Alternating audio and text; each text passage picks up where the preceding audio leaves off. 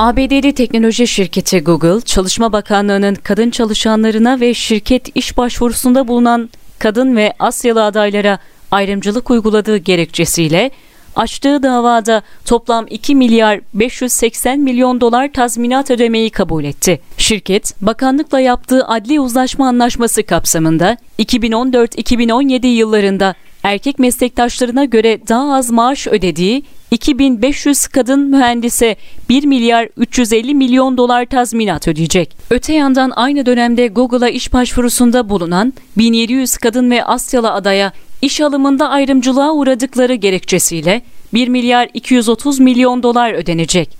Anlaşma ayrıca Google'ın gelecekte olası ayrımcı uygulamaları önlemek üzere gerekli düzenlemeler için 5 yıl boyunca yılda 250 bin dolar yatırarak bir fon oluşturması öngörülüyor.